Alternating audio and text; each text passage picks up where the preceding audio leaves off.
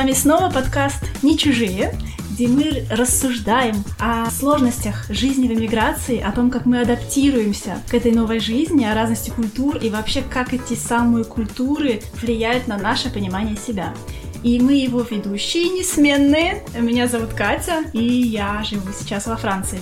Меня зовут Лиза, и, как вы уже, наверное, знаете, я живу в Японии. И сегодня необычный эпизод. А недавно мы в нашем телеграм-канале на который стоит подписаться, там очень интересно, проводили опрос о том, э, о чем вы хотите услышать в следующих эпизодах. И одна из самых популярных тем — это, собственно, истории нашей, наших с Лизой переездов. Я так думаю, всем интересно, как мы оказались там, где мы оказались, и вообще, что, почему мы делаем то, что мы делаем. И поэтому сегодня мы решили начать с истории Лизы. Так что будет небольшое интервью, но интервью необычное меня с Лизой. Новичок в эмиграции. Да ладно тебе, ты уже такой достаточно... Сколько ты, год живешь в Японии? Ну, еще не год. В марте будет год. Десять месяцев, получается, я живу. Но хочу сразу сказать, что замечаю а, положительные изменения уже весь э, этот год, с марта до января, скажем, я каждый день чувствовала, что в жизни происходит что-то новое. То есть все меня постоянно удивляло. А тут, наконец, в январе я хожу в, например, в парк, который рядом с моим домом, и вижу знакомые пейзажи, и мой мозг наконец-то говорит, а это я уже видела где-то. Это уже что-то знакомое. И вы не представляете, какое это кайфовое чувство, когда наконец, наконец, спустя год что-то знакомое.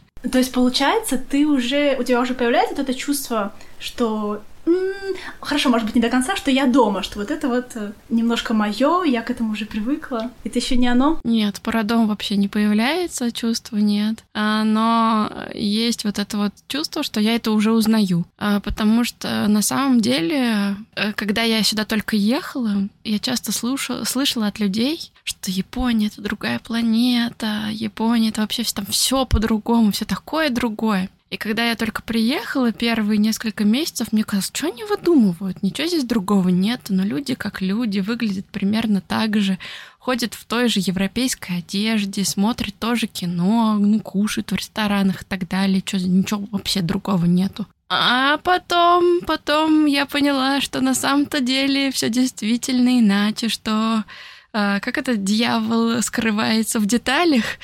И то, что казалось бы на первый взгляд такое же, а второй слой у него не такое же. И все оставшееся время я просто находилась постоянно в стрессе, потому что я, ну вот закончился этот период туриста, да, когда э, у тебя первые впечатления только начинает открываться наконец-то настоящее что-то, и э, это настоящее, оно удивляет и удивляет каждый день. И кажется, ну вот, например, когда мы живем уже, да, допустим, в своей родной стране, ну, допустим, 30 лет уже живем там с рождения, а, и когда мы ездим в путешествие, вот это ощущение новизны нас радует нам хочется этих эмоций, потому что мы отдыхаем так в этих ощущениях новизны. Но когда ты переезжаешь в другую страну, и когда ощущение новизны у тебя каждый божий день, и от него никуда не спрятаться, вот это на самом деле испытание огромное, потому что мозг, он дико напрягается. Это не, ну, неестественное для человека состояние, когда для него все новое. Это большой-большой стресс. Там даже э, психологи, э, выявляя какие-то там шкалу стресса, определяли, да, там развод э, по, по шкале стресса, потери. Но вот переезд, он тоже очень высокое занимает место вот в этом списке стресса. Не только потому, что ты вот все время с новизной встречаешься, что, что тебе все непривычно, непонятно, ты не понимаешь, ты теряешь ориентацию в пространстве, ты не знаешь, как действовать. А для тебя какие-то обычные вещи становятся непривычными, потому что банально тебе там надо э, сходить в магазин, купить какие-то простые товары, трусы, например, да, как я у себя писала, наверное, подписчики моего канала помнят эту историю, как я искала в Японии трусы и не могла найти себе трусы, которые бы мне нравились и внешне, и по размеру бы подходили, и по выкройке, потому что здесь еще с выкройкой есть интересная история. И это прям беда, когда ты не знаешь, куда идти. Или, опять же, извиняюсь за подробности, прокладки, да, это банально самое базовое, что нужно девушке, да. Ты идешь, покупаешь, и оказывается, что-нибудь не так с ними. И то есть каждый день, и по мелочам, по всяким, по каким-то вот прям бытовым мелочам ты испытываешь этот стресс. Это огромнейшее испытание. И, ко всему прочему, ты теряешь поддержку, потому что раньше ты мог бы прийти пожаловаться маме, подружке. Э, здесь никого нет. Мне еще повезло, что у меня есть муж. У кого-то там, например, студенты, когда приезжают на учебу или по работе, да, рабочая виза, приезжает человек один. У него никого здесь нет, ему еще тяжелее. И ты, у тебя сильно понижается социальный уровень, потому что в своей родной стране ты что-то из себя представлял, у тебя там была карьера, какие-то дела, да, там какие-то хобби, а здесь у тебя все отваливается. Особенно если есть какой-то э, разрыв, да, отличие в этом. Ну, например, допустим, ты был юристом, переехал в другую страну, и твоя профессия больше не подходит потому что право, оно отличается в одной стране и в другой. Или там врач должен подтверждать свою лицензию. Или, например, а, как у меня случилось, хобби, да, к которым я привыкла в своей стране. Я переехала сюда, а здесь они стоят, допустим, там в Нижнем Новгороде я за танго платила 2000 рублей в месяц, а здесь условно стоит 9000 рублей в месяц. И как бы разница очень ощутимая. И, ко всему прочему, здесь еще все на японском. Японский я пока не понимаю. А я пыталась навести справки, будут ли преподаватели идти мне навстречу. Там преподаватели иностранцы, в основном аргентинцы, и они тоже не всегда говорят по-английски. И поэтому ты оказываешься вот еще и в этой изоляции. В общем, иммиграция — это то еще удовольствие. Хорошее было вступление такое. И все равно, как вот ты рассказываешь, чувствуется что-то... Может быть, конечно, ты еще такой человек, что достаточно с положительной точки зрения об этом рассказываешь, несмотря на то, что тяжело, что есть э, свет в конце туннеля. Конечно, есть. И вот я хотела с чего начать. Для, возможно, людей, которые еще тебя плохо знают или не знают, наши слушатели, расскажи э, немножко коротко, и для меня, кстати, тоже, я каких-то подробностей же не знаю, как вообще состоялся твой переезд? То есть, э, как это случилось? Я знаю, что ты вышла замуж, переехала а, с мужем, но вот я знаю, что вы познакомились Сью э, в Европе. И сразу такой вот вопрос к твоей истории, которую ты сейчас начнешь. Я знаю, что многие пары, которые, например, знакомятся в другом месте, не в той стране, где они изначально жили, возможно, жить в третьей какой-то стране, например, там не в России, не в Японии, а в Италии, или в Китае, или в Америке. Были ли у вас такие размышления, и как вообще вот вы пришли э, к переезду в Японию? Этот вопрос недавно задали Ю. Можем ли мы жить в какой-то другой стране? Ответ такой сложный, потому что, в общем, у, в семье Ю есть э, бизнес, который передается из поколения в поколение. Его открыл еще прапрадедушка, кажется.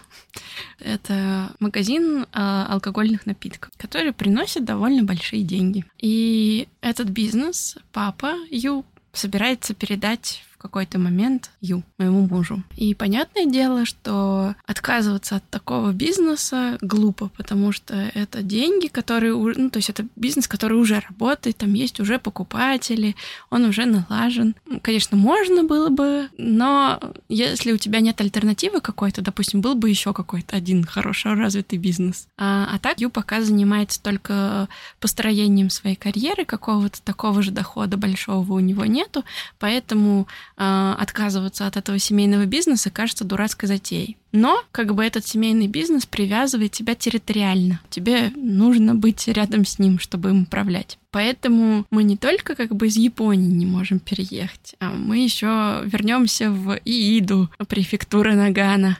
Вот, то есть я еще переживу один переезд из Токио. То есть э, бизнес сейчас вы живете в Токио, да, опять-таки для тех, кто не знает, и бизнес даже не в Токио. Бизнес не в Токио, бизнес в префектуре Нагано в небольшом городе Иида. А, и я говорю, вот меня ждет еще одна волна э, стресса от э, привыкания, когда я перееду из Токио, большого города, где очень много иностранцев, где как-никак есть какие-то развлечения, перееду в маленький японский город, где практически нет иностранцев, я там периодически вижу каких-то индусов, там, мне говорят, где-то украинцы недалеко живут, я их ни разу не видела, и все говорят на японском, понятное дело. Например, а, на почту мы ходили недавно, и почтальон сказал, что а, за всю историю его работы в этом отделении Ю единственный, кто отправляет посылки за границу и пишет там что-то на английском языке. То есть он его даже запомнил. И, а, и понятное дело, что в маленьком городе, наверное, будет еще меньше всяких развлечений, так что танго, это мне еще радоваться надо, что оно здесь хотя бы 9 тысяч стоит, хотя бы на японском. Вот, возможно, в Иде у меня даже такой, как бы, возможности не будет. И я к тому, что мне надо, нужно к этому времени уже будет выучить японский, чтобы там хоть как-то существовать. И там надо будет получить водительские права, потому что город этот построен по американскому типу, где практически нету пешеходных тротуаров. И не очень комфортно там ходить пешком. И это самая тоже проблема. Если бы я там жила где-нибудь в другом месте, не там, где дом Ую, я бы вообще страдала, наверное, потому что вот просто пройтись по городу там довольно некомфортно. Это к вопросу про то, что а, мы не переедем э, из а, Иды, да, из Японии. Ю сказал, что если вдруг случится какое-то супер-пупер землетрясение или цунами смоет его семейный бизнес в океан, возможно, мы тогда переедем. А, в Швейцарию он хочет переехать. Я, конечно, думаю, что если цунами смоет его бизнес в океан, вряд ли мы в Швейцарию с такими ценами переедем. А расскажи, как вообще вот вы познакомились, э, решили переехать? С Ю я познакомилась, э, пока жила в Италии, когда у меня был там волонтерский проект, а он изучал вино. Мне к тому времени уже немножечко надоело общаться с итальянцами, захотелось каких-то более глубоких разговоров, а я почему-то решила, что вот у меня есть подружка кореянка, у нас такие с ней всегда глубокие разговоры, что все азиаты будут так, это такой стереотип дурацкий у меня был в голове, поэтому я начала искать азиатов ну, как бы не для отношений, а просто для общения. К сожалению, никаких особенно приложений, типа как найти друга, нету. Не только азиата, а в принципе, ты знаешь какие-нибудь приложения, типа по поиску друзей, такого же, как Тиндер, чтобы там, например, были написаны интересы, и ты бы свайпал там.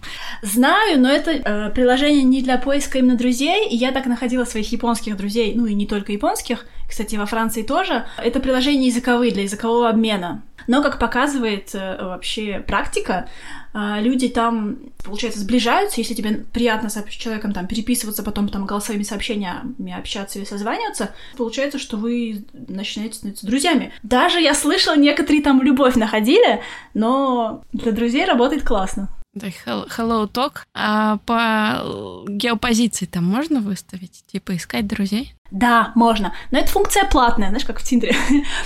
Можно найти тех, кто находится вокруг тебя, в твоем регионе, в твоей стране. И вообще, когда ты смотришь список людей даже по бесплатной функции, а, ты не можешь их отфильтровать по стране, но ты можешь видеть, где они находятся физически. То есть прям листаешь список и смотришь, этот в Токио, этот в Италии, этот в Швейцарии. А, прям в твоем городе тоже там показывают, типа, есть он или нет? Да, да, город прям показывает. Я, короче, не знала, к сожалению, об этих фишках. Я знала, что на каучсерфинге можно попробовать поискать. Ну, что-то, короче, там не вышло. Там вот эти хангаутсы были, которые, типа, вы куда-то ходите.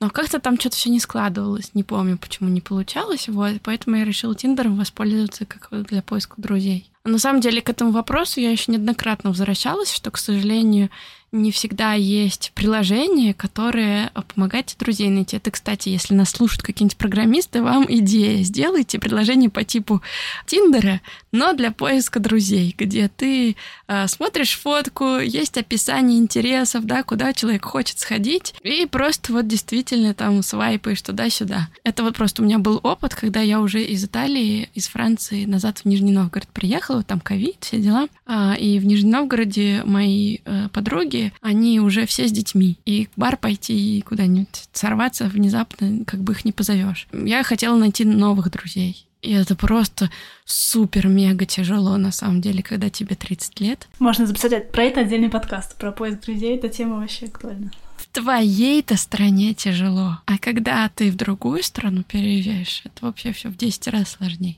Так вот, познакомились мы с Ю, никто не ожидал, что любовь сложится, сложатся отношения, что мы переживем несколько периодов, когда у нас отношения на расстоянии были, ковид, но тем не менее. И в какой-то момент Ю приехал ко мне в Россию, и в Санкт-Петербурге сделал мне предложение около Эрмитажа. Ну и, в общем, мы решили, что я должна приехать к нему. Мы изначально думали, что это там какая-нибудь языковая школа, все дела. Но в силу обстоятельств я сказала, что нет времени разбираться со всякими языковыми школами, давай уж как-то соображать быстрее. Вот, я приехала сюда. Визу оказалось сделать не так уж и тяжело. Ну, это нервно, конечно, все эти справки. Какие-то справки ты делаешь за большие деньги, тратишь какое-то неимоверное количество сил, а потом оказывается, что они не нужны. Иммиграция показывает мой опыт, в частности, что лучше сделать больше справок, и они будут не нужны, чем не сделать и потом жалеть. Это вот прям точно. Да, да. Вот, и я приехала сюда, в Японию, с туристической визой, с визой, которая а, позволяет посещать а, там родственников, возлюбленных, и в рамках этой туристической визы а, мы уже поженились, это тоже очень быстро здесь в Японии происходит. И очень скучно, на самом деле, происходит. Мне кажется, я уже где-то об этом рассказывала. А как это произошло? Вы зашли, просто подписались и ушли? Да, ну, можно, конечно, устраивать э, банкет. Здесь он тоже своеобразный, в Японии не такой, как у нас. Но так как э, мы быстро должны были это все решить, мы решили обойтись без банкета и расписаться просто в э, муниципалитете. И все это на самом деле как будто ты в МФЦ пришел расписаться. То есть даже не просто в ЗАГС, в ЗАГСе там хотя бы что-нибудь спрашивают для приличия, поздравляю, говорят. А тут просто приходишь, какие-то бумажки подаешь, что-то тебя просят еще что-то подписать, потом еще что-то, и потом как бы тебе возвращают свои документы. Конец. Я даже не сразу поняла, что э, я уже замужем. Я на самом деле шучу, что замужем-то я только пока в Японии, потому что для того, чтобы быть замужем в России, мне надо приехать и отнести документы в ЗАГС российский, чтобы мне там поставили это отметочку, что я уже не свободна. А пока, пока я свободна в России. Ё об этом знает? Что в России ты не замужем? Да, мы все время шутим на эту тему. А, ну и потом поменяла я визу на уже не визу, а как бы этот вид на жительство, когда супругу дают. А скажи, вот этот момент, когда тебе сделали предложение, и ты поняла, что ну вот сейчас будете жить вместе, и, скорее всего, ехать в Японию, как вот ты приняла этот момент, именно принятие решения, что вот сейчас ехать в Японию, в страну как бы далекую, где ну никогда не был, и это все же не то же самое, да, как ехать в Италию, жить, где ты уже все знаешь. Катя, ты же девочка, ты же знаешь, что мы э, в голове замуж выходим на втором свидании, а может быть на первом. Э, но, как я немножко, видимо, не тот случай. Но... Я на самом деле еще когда вот мы только-только начинали встречаться с Ю в Италии, уже тогда начала загоняться по поводу того, что если все приведет к свадьбе, то мне придется переехать жить в Японию. Я помню, я отсылала сообщение подруге своей Ларисе, и она мне сказала, что ну, если надо будет, поедешь, не понравится, разведешься, уедешь. В чем проблема? Живи, наслаждайся. Классная подруга, блин, вот всем такую подругу. Да. На самом деле мысль поехать в Японию меня, конечно, пугала. И мне кажется, я просто отчаянная, вот, э, может быть, глупая. Нет, мне кажется, я это называю по-другому. Чтобы не, тоже себя не называть глупо, я называю это каким-то определенным уровнем пофигизма, который, если ты в себе разовьешь, он тебе помогает жить. Можно эти риск сбрасывать, ну, на пофигизм. То есть, вот, ну и что, попробую, посмотрим, как получится. Может быть. Я на самом деле очень боюсь и очень боялась. И для меня последние месяцы в России были довольно грустными, потому что, ну, я уже много раз говорила, что мне очень нравилось э, последнее время, как я там жила. И мне было страшно ехать в Японию, потому что я думала, а если мне не понравится, если у меня все сложится там, ну, вот не будет вот такого, вот как здесь, как сейчас. Вот если у меня жизнь там сложится хуже, что я буду делать? И на самом деле меня до сих пор пугает немного эта мысль, а что, если э, моя жизнь не станет лучше, да, я ну, не справлюсь, не смогу найти, восполнить себе вот этот недостаток, да, того, что есть в России для меня. А, например, Ю я все равно буду любить. Какой выбор я сделаю? Типа вернуться в Россию и жить счастливо для себя — делать все, что я хочу и так далее. Или остаться с Ю, но вот испытывать все время недостаток, да, чего-то, и восполнять его только когда я буду приезжать в Россию. Для меня это пока вопрос еще актуален. Мне кажется, это такой очень сложный вопрос, а, однажды, в общем, я делала, ну, а распаковку, где определяла свои ценности. И самая главная моя ценность — это жизненный опыт. И мне кажется, это ключевое, что просто причина, почему я имею такую жизнь, какую имею. Потому что э, каждый раз, когда мне приходится вот так вот выбирать, я думаю, ну, зато будет опыт, зато интересно. Хотя последнее время я думаю, что нервные клетки не восстанавливаются, да, вот, и сколько можно вообще трепать свою нервную систему всеми этими переездами и там адаптациями. Но зато интересно, зато кто еще вот расскажет вот такие истории. Это точно, это точно. Но ты вначале сказала про то, что, ну, так как ты переезжала, у тебя уже был муж, у тебя был человек, который тебя поддерживает, что, например, людям, а, которые переезжают вообще с нуля там полностью одни, им тяжелее. Тут я согласна, как человек переезжал, который сам. Вот мне всегда казалось, что, например, если ты переезжаешь учиться в школу в языковую или в университет ты учишься, и ты хочешь, не хочешь, а у тебя вот этот уже круг людей вокруг тебя, он сложился, и со временем, когда этот период адаптации проходишь, тебе немножко легче, чем если ты полностью один с нуля, и вот там тебя компания перевела работать в эту страну, тебе намного сложнее, чем человеку, который, например, приехал учиться. Например, я... А, что я еще хотела сказать, что я такой немножко необъективный человек, что касается Японии. Я Японию люблю, люблю японскую культуру давно. И вот в этом году, когда я... В том году уже, в 2003, когда я была в Японии, и получается, две недели я ходила в школу в японского языка, учила, э, жила в японской семье, и общалась с людьми вокруг себя, которые мне были навязаны, ну не то что навязаны, то есть которые другие студенты со мной учились, семья. И то есть я хотела, не хотела, я в это общество погрузилась чуть больше, и мне казалось в тот момент, что благодаря этому мое мнение немножко о японцах изменилось по сравнению с тем, что оно было до. То есть мне казалось, что они такие закрытые все, и никому ты не нужен, никто с тобой не будет разговаривать. А тут опыт показал, что они открыты и знакомятся с тобой чуть ли не на улицах и в ресторанах, а, и семья так близко общается. Мы там такие темы обсуждали глубокие, ну чуть ли не отношения, да, и даже какую-то там банковскую систему, то есть очень разные э, были разговоры. И мне показалось, что, блин, да такие же люди вообще не чужие, очень близкие, и, естественно, а, в то же время когда, например, меня спрашивали, Катя, вот японцы, типа, ты хотела бы переехать в Японию жить? И я такая, как бы вам ответить на этот вопрос?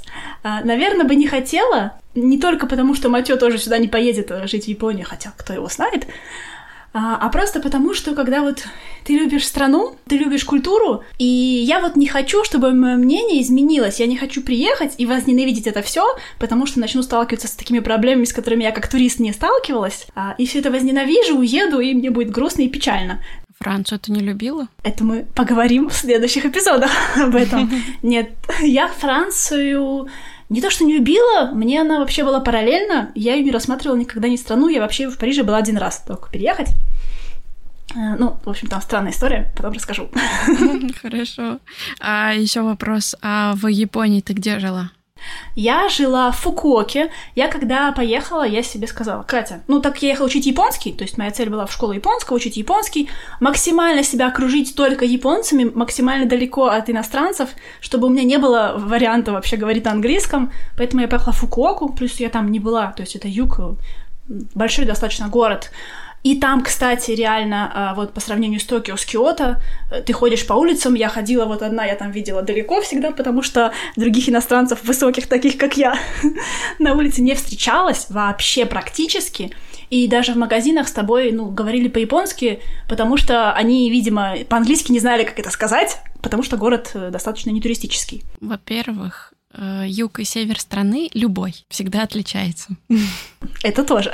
На юге всегда живут более открытые, такие э, общительные люди, как показывает мой опыт. Был бы это юг Франции, юг Италии, юг Японии, юг России, всегда более такие эмоциональные люди живут. И про Японию здесь тоже я, ну, как бы у меня пока опыта не было, чтобы я ездила на юг. Но я очень много раз слышала, что на Окинаве, там и вот в Фукуоке а, живут более эмоциональные такие открытые люди, которые больше склонны к общению. И мне кажется, что еще если это, например, э, город, где редко видят туристов, да, редко видят иностранцев, то люди больше склонны с тобой общаться, чем в Токио, где уже туристов каждый день, и всех ненавидят, как в каком-нибудь Питере, да, когда, или там где, в каких-нибудь туристических городах. Поэтому, да, впечатления могут быть разные. Я к чему это говорила, да? К тому, что если рассматривать конкретно Японию, то, наверное, на данный момент я бы в ней не хотела жить, потому что я боюсь, что моя любовь, мое впечатление о стране и людях, оно очень сильно изменится, и не в лучшую сторону. Потому что все равно какие-то моменты, да, которые, возможно, с моим характером не стыкуются, в Японии я замечала, и, возможно, в долгосрочной перспективе они произведут обратный эффект. Вот э, я не знаю, были ли какие-то стереотипы вообще в целом вообще мнения о Японии до переезда и сейчас? Подтвердились они или нет? Э, Японию, скажу сразу, я любила только в э, школе, когда я тогда активно смотрела благодаря своей однокласснице аниме. И в институте тоже мне нравилась Япония. Я даже на первую свою зарплату купила себе очень толстую книжку по истории Японии. И когда я ее читала, я тогда-то и поняла один интересный фокус. А, мне очень нравилась та часть, где рассказывали про самураев, про сёгуна и так далее. А когда случилась у них там техническая революция, вот эта революция Мэйди, мне почему-то стало резко скучно читать там какие-то заводы, пароходы, коммерсанты и так далее. Я такая, уф, что-то уже неинтересненькое пошло. А, это я к тому, что очень многие люди романтизируют Японию, прежде чем сюда едут. У меня, наверное, уже к моменту переезда не было, наверное, романтизации. То есть у меня, конечно, были в голове там ожидания, что а там Япония такая технологичная страна, здесь вообще роботы на каждом шагу. Ну, это точно говорят те, кто даже не углублялся, хоть чуть-чуть посмотреть что-нибудь про Японию, какие-нибудь видео на Ютубе, минимальные даже.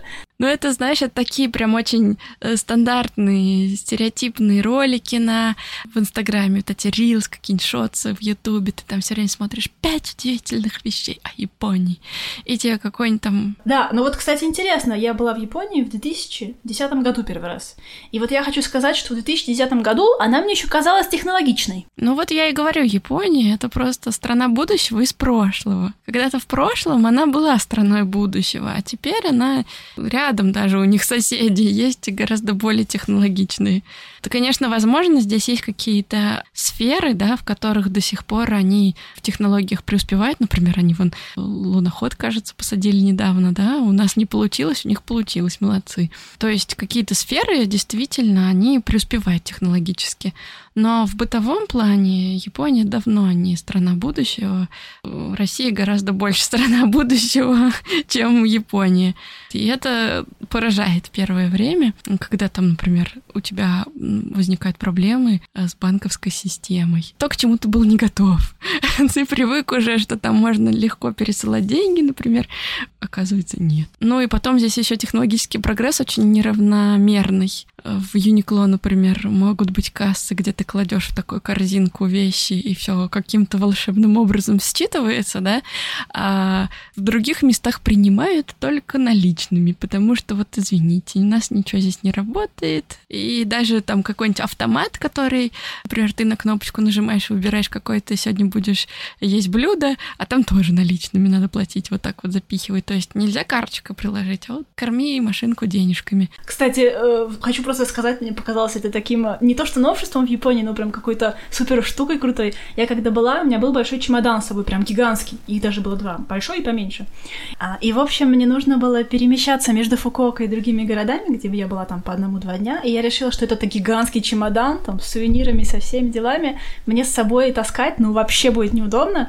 И я думаю, блин, как же мне его отправить, вот чтобы он пришел э, сегодня из Фукуоки, я его отправила сразу э, в Токио. И вот в Токио, чтобы он в отель пришел, куда я через неделю приеду, и там бы меня ждал. И оказалось, что есть суперудобный сервис, приходишь в любой комбине, заполняешь буквально там три строчки бумажку накладную, и все тебе отправляют, и буквально чуть ли не на следующий день тебе этот чемодан могут доставить куда угодно в отель. И я так все боялась, переживала, что не придет. Ну, в Японии, наверное, это невозможно, не знаю. И, в общем, очень круто, очень удобно. Всем рекомендую, кто путешествует. Комбини вообще классная штука. Островок технологий в Японии. Это, это какой-то и МФЦ, и магазин продуктов, и почта в одном э, месте. Может быть, Почта России тоже к этому придет. Ты помнишь, там заходишь в отделение Почты России, а там продукты продаются уже как бы к этому идут с другого входа, но как бы да. Точно. Я помню, даже видела в комбине, не знаю, галстук. Ну, то есть ты шел такой, забыл галстук, зашел, купил. то есть там такие неожиданные вещи. Да, и про стереотипы мы говорили. Но на самом деле у меня был стереотип, который разрушился, что японцы очень любят любоваться природой. А тут э, в Токио, по крайней мере, меня убеждает, что в других местах все иначе. А в Токио площадь парков гораздо меньше, чем в Москве и в Нижнем Новгороде. Здесь же парки такие маленькие, в общем, действительно можно увидеть японцев, когда сакура цветет, они берут такие клеенки синие, идут, значит, вот в эти места такие популярные для любования. У них там типа а пикник. Ну, часто они там пьют. И очень много вокруг этого всего продается товаров. Типа вот ты заходишь в магазинчик, а у тебя какие-нибудь вчера, например, моти лежали просто белые, а сегодня, так как наступил по календарю э, любование сакурой, все значит, будет упаковано в пакетике сакуры, все будет розового цвета, э, со вкусом и запахом сакуры, хотя она часто не, не цветет, ну, вернее, ни, ничем не пахнет. И какой вкус может быть у цветов сакуры? Я попалась на такое. Я в Старбаксе как раз покупала этот пончик Донатс со вкусом сакуры. Ну, там, конечно, нет вкуса сакуры, просто сладенькое что-то с сахаром. Конечно. Кофе со вкусом сакуры. У японцев просто развита вот эта культура, они достигли в ней э, совершенства. В остальном они обычные люди, нет? Я встречала только пожилых людей, которые я видела, что они действительно любуются природой. Чтобы вот так ходил человек, обнимал дерево. Молодые вот такие, типа лет 40, таких не видела, чтобы они как-то особенно трепетно относились к природе.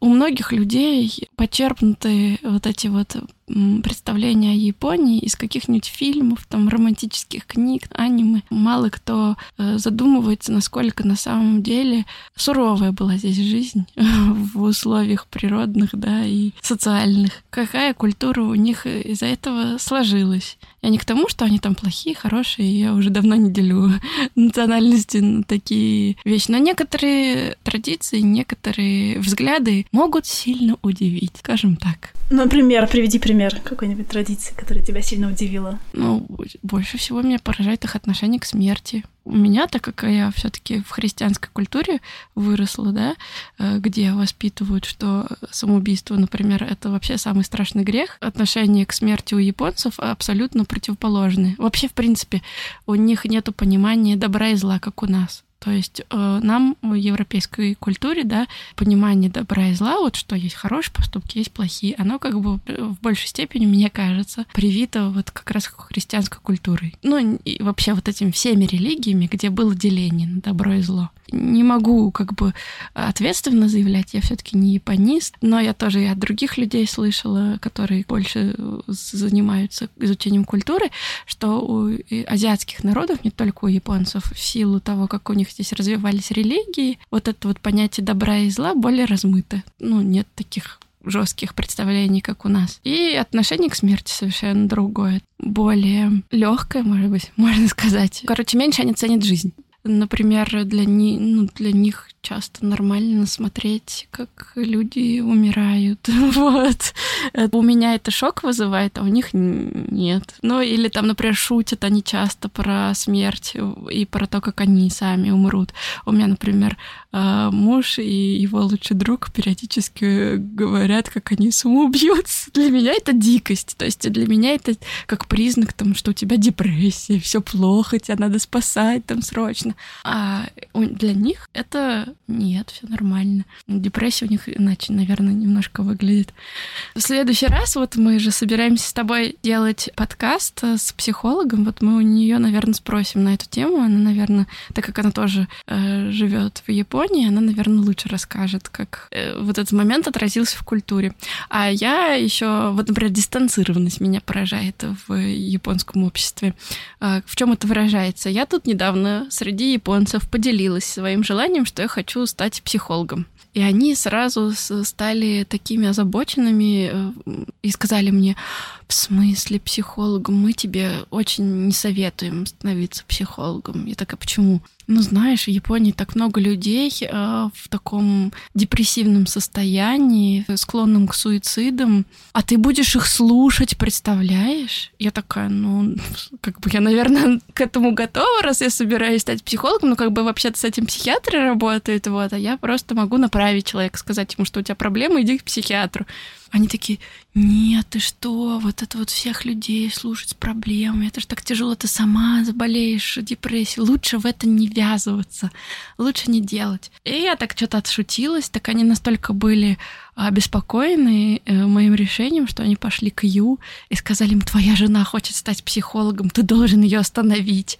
И он подошел тоже ко мне и сказал, я не хочу, чтобы ты становилась психологом, тебе придется выслушивать всех этих людей с проблемами. Представляешь, что ты на себя возьмешь? Ну, понимаешь? Мне кажется, это какой-то момент культурный, потому что в нашей культуре в христианской, да, помочь другому — это просто дело чести. Ты, наоборот, становишься очень крутым. А тут тебе тебе говорят, нет, не, не помогай, не лезь, дистанцируйся. Я недавно прочитала, что есть какой-то праздник такой вот синтаистский, древний у них, где мужчины э, начинают, значит, бегать и друг, друга, друг от друга стукаться телами, чтобы перекинуть на другого свою неудачу. Ничего себе, не слышала про такое. Да, в моем представлении тебе э, Бог дает э, испытания, которые ты можешь вынести, и ты через эти испытания растешь. А вот у них праздник, где ты такой, держи мои испытания, мне не нужны. Забери все мои испытания.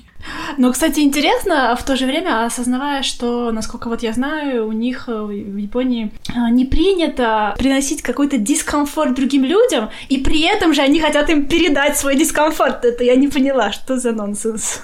Опять же, я не японист, но по моим наблюдениям за этот год для японцев очень важно разрешение. Если это разрешено обществом, тебе все сказали, да, так можно, вот сегодня у нас праздник, сегодня день такой. Можешь скидывать свою неудачу на других. Тогда, пожалуйста. А в остальное время справляйся со своими проблемами сам. Вот как с психологом, да? Нечего к психологу ходить, не досаждай никому, справляйся со своими проблемами сам.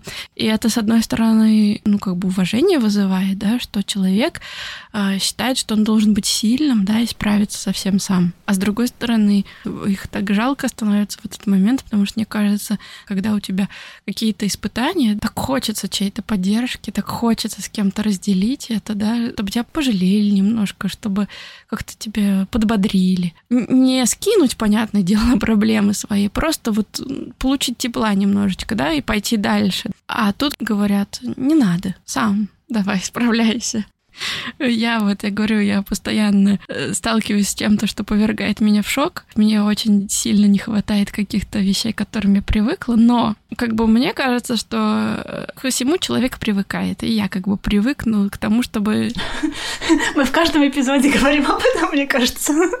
Это наш просто девиз. Вот, я привыкну к тому, чтобы здесь жить, найду какой-то способ. Возможно, моя жизнь будет отличаться, да, от того, как я привыкла жить в России. Что я думаю по этому поводу? Я столкнулась здесь с таким моментом, кстати, интересным, что вот как бы нам в последнее время внушают, что а, тебе должно житься комфортно. Жизнь должна быть просто идеально отвечать твоим потребностям. Вот все должно быть как ты хочешь. И мы начинаем искать этого комфорта. Но случаются всякие ковиды, войны переезды, которые в корне ломают эту картину. Оказывается, что жизнь ничего тебе не должна. И может вообще случиться, э, как, как, как ей хочется. И мне кажется, что жить надо так, чтобы тебе было комфортно, но в любых условиях ты можешь найти способ комфортно жить. весь этот год, большую часть времени я мучилась от того, что я пыталась надеть свои вот эти ожидания, которые у меня были российские. Да, я хочу, чтобы у меня здесь был балет, опера, театр, э, танго и снег. Почему у меня тут этого нет? И это как бы была очень такая инфантильная позиция. Но она очень сильно мешает эта позиция, когда вот ты сильно прикипел к каким-то своим представлениям о том, как оно должно быть. А когда ты отпускаешь эти представления и думаешь, а вот здесь, вот конкретно здесь, как я могу сделать так, чтобы мне жилось хорошо? Это на самом деле делает твою жизнь гораздо удобнее и приятнее. Но я к этому иду. Да, тяжело, да, я периодически ною, да, я даже плачу иногда, но рост, он всегда происходит через через боль.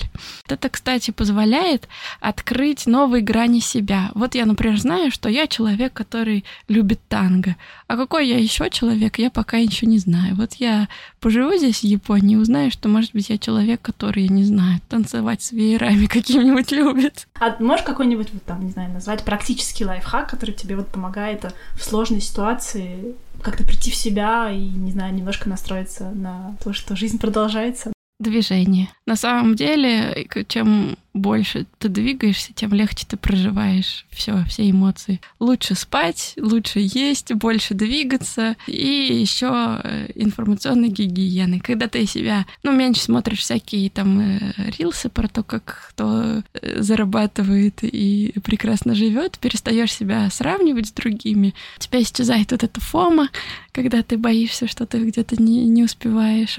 И на самом деле жизнь-то оказывается вполне себе хорошая. Ну и как тебе в целом, вот японцы как люди, вот спустя уже 10 месяцев? Э, обычные люди. Ну, пока мне непонятные по многому. Мне нравится, что они вежливые, и у них есть в культуре такая черта, что как вот у англичан эти смолтоки, да, не знаю, есть такое у французов или нет, ну нет, у французов такого нет. Я знаю, что французы любят э, бухтеть и, возмущаться даже... Это их small talk. С незнакомыми, Это да. есть small. Вот, да, японцы, они не бухтят и не возмущаются, не задают э, ненужных вопросов. То есть здесь тебе, пока вот ты, э, по крайней мере, не стал там другом, да, ну а мне пока это еще неизвестно, может быть, и даже когда ты стал другом. Короче, тебе не задают таких вопросов, которые могут создать напряжение в разговоре. По крайней мере, вот за все 10 месяцев э, про войну у меня спросили только один раз, и это была японка, которая работает в американской компании, судя по всему, с американцами. То есть у нее как бы немножко другие уже привычки, наверное, потому что она часто общается э, с европейцами. Все остальные ни разу не задавали мне никаких вопросов о политике. Ну ладно, в разговорном клубе еще там есть один дедушка, который просил вернуть Курильские острова. Так, так, так, вот, э, как раз хотела тебя спросить про разговорный клуб. Ты в своем телеграм-канале писала, что ты начала ходить на работу, а у тебя появилась такая интересная активность, как э, клуб русского языка. Вот расскажи, мне очень интересно вот узнать чуть-чуть побольше, где ты сталкиваешься с японцами, которые хотят учить русский, ну или уже учат. Да, это не совсем клуб русского языка, это есть кафе такое, где практикуют разные языки, там прям очень разных, очень много. Владелец этого кафе нанимает носителей, чтобы они разговаривали с желающими выучить а, эти языки. А судя по всему, азиаты, они, короче, отличаются любовью к изучению, потому что я здесь встречаю людей, которые по семь языков знают. Там вот девочка одна, она, правда, не японка, а китаянка, она, а, у 14 языков учит грамматику, а 7 она типа практикует, вот прям говорит на них. И э, я как бы ответственная за русский стол. То есть э, там приходят люди, которые хотят поговорить по-русски, и у меня там собралась группка товарищей, есть один дедушка японец, вот про которого я сказала, что он задает неловкие вопросы, типа, почему Россия такая большая, не дочь ли я олигарха, все ли пьют водку каждый день у нас в России. На самом деле, вот я говорю, в Японии с такими вопросами никогда не сталкиваюсь, а я часто с ними сталкивалась в Европе. А здесь я прям аж подрасслабилась. Я боялась, кстати, что меня что-нибудь будут спрашивать. И тут только вот этот дедушка отличается, но он такой не негативный, он довольно позитивный.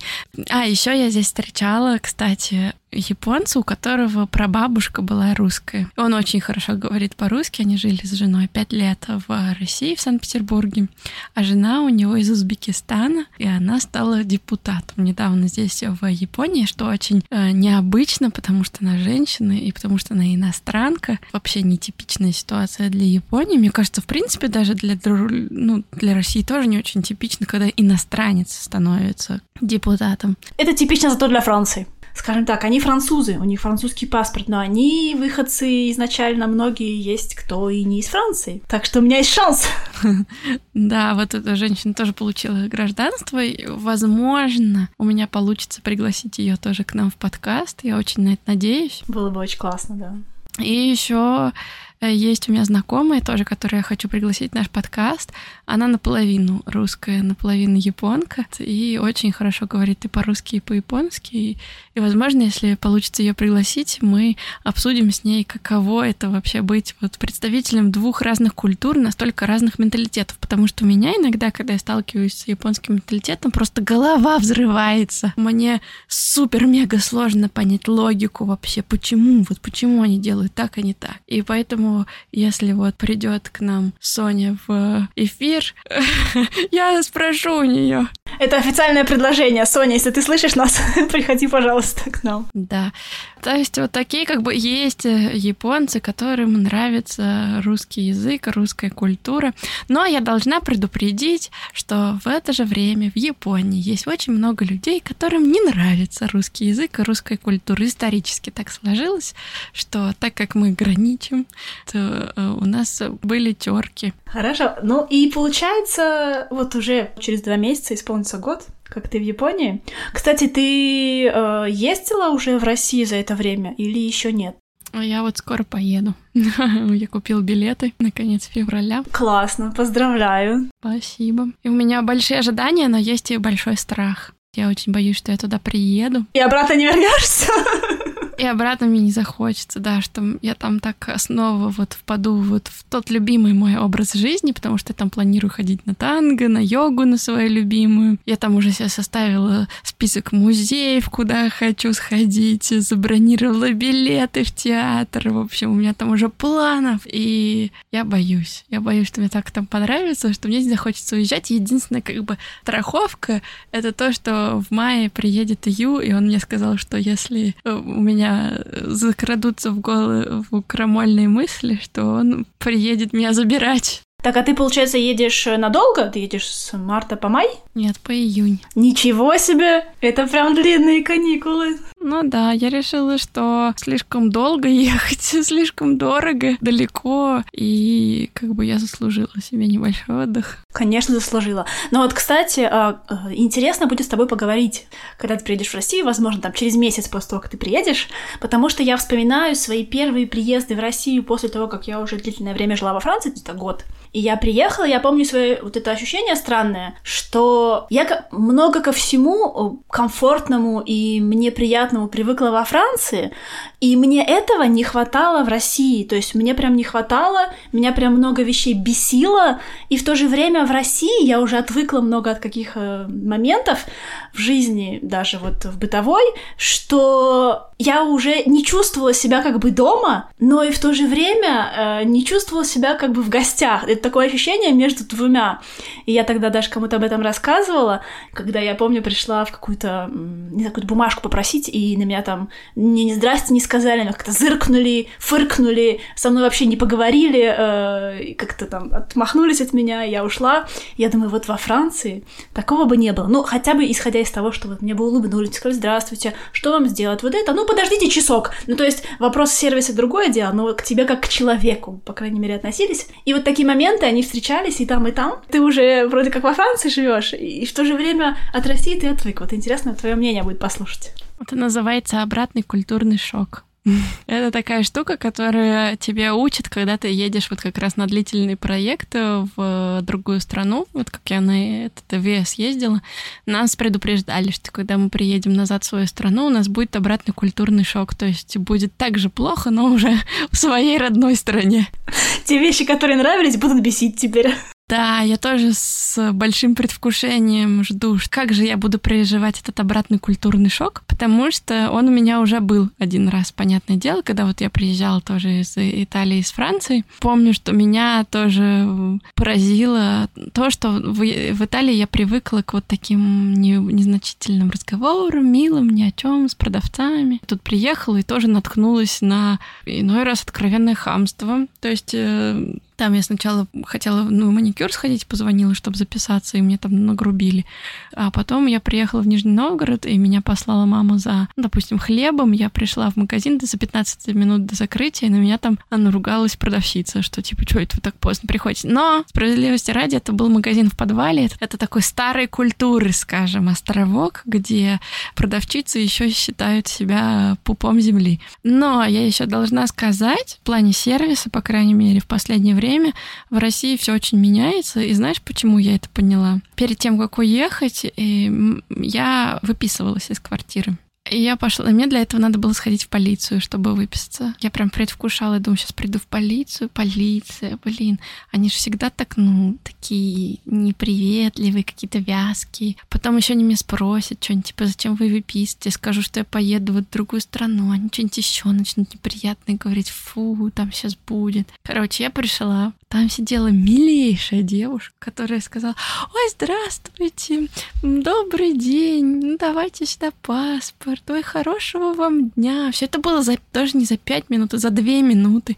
Она мне наговорила много приятных вещей, очень улыбалась, и все было так приятно. Я такая, а это точно была полиция? Я даже оглянулась потом на табличку, типа, туда ли я зашла? Я точно не сплю. Ну да. Не, согласна, согласна, что сервис улучшается. Мы тоже вот вот э, с Матьё были, первый раз он был в России э, в январе прошлого года, и он прям говорил, что, блин, я еще к, к нему так, когда слышали, да, что он француз, сразу э, как-то особенно хорошо относились, видимо.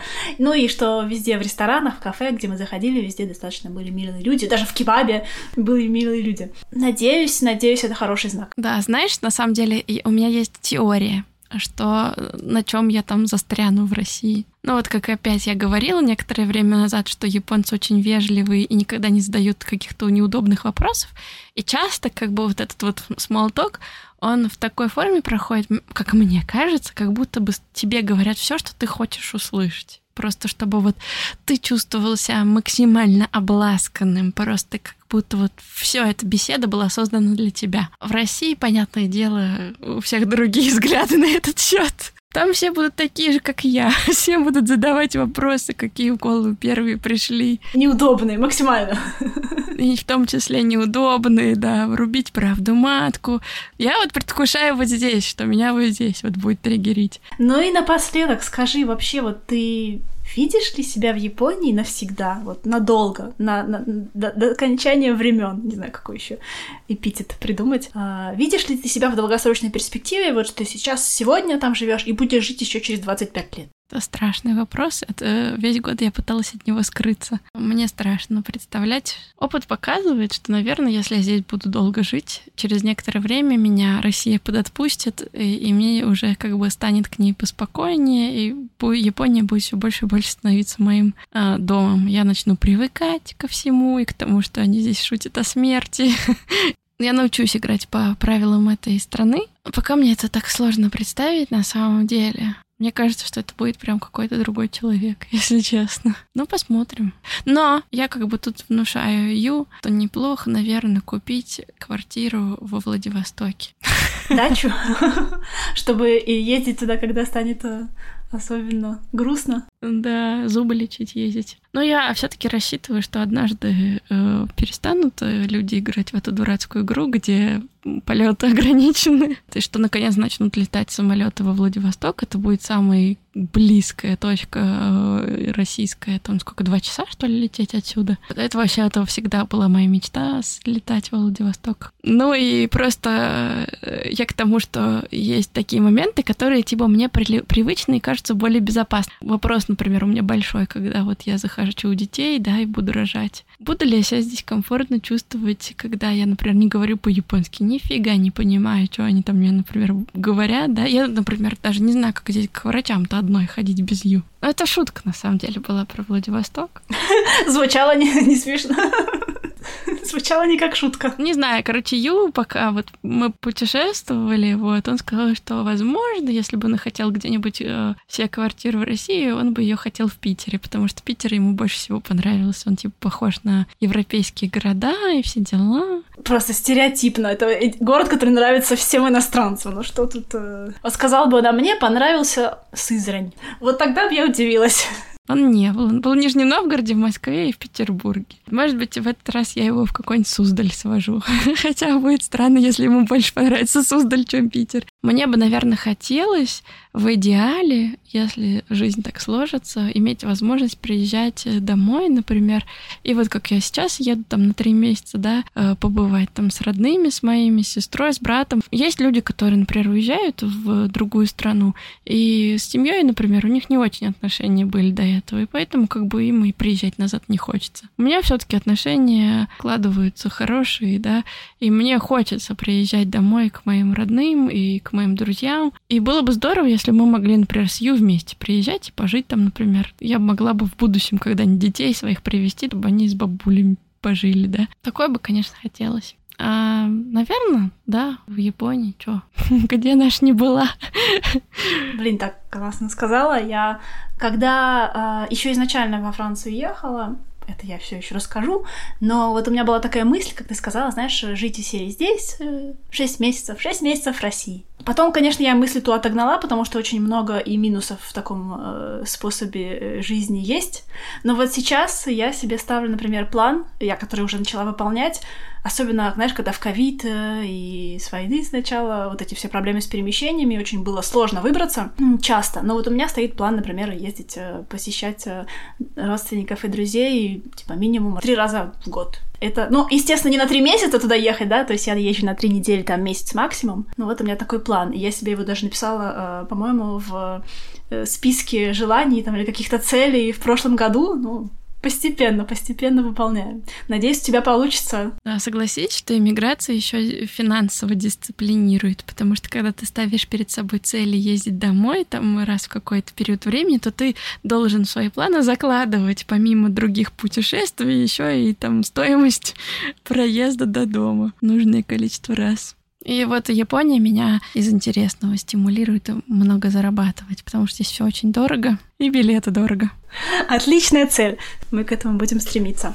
В общем, на такой прекрасной ноте мы заканчиваем этот эпизод. Вы обязательно напишите в нашем телеграм-канале ссылку, на который мы оставим в описании и обязательно подписывайтесь на подкаст, там, где вы его слушаете, и ставьте нам оценки. Ну, прям нам этого очень-очень не хватает. Да, еще я хотела сказать, что, пожалуйста, делитесь с нами обратной связью, когда вы слушаете эпизоды, рассказывайте нам, какие мысли вам приходили в голову, потому что это вообще очень здорово зажигает нас и вдохновляет на следующие эпизоды. А следующий эпизод будет про... Не, не про, а с психологом, и мы поговорим с ней как раз про то, как проходит адаптация в стране другой, когда ты переезжаешь. И еще немножко поговорим, так как психолог это и сама живет в Японии, про менталитет японцев будет очень интересно, как мне кажется, потому что у нее такой особый взгляд будет на это из-за опыта своего работы с супругами, студентами и так далее.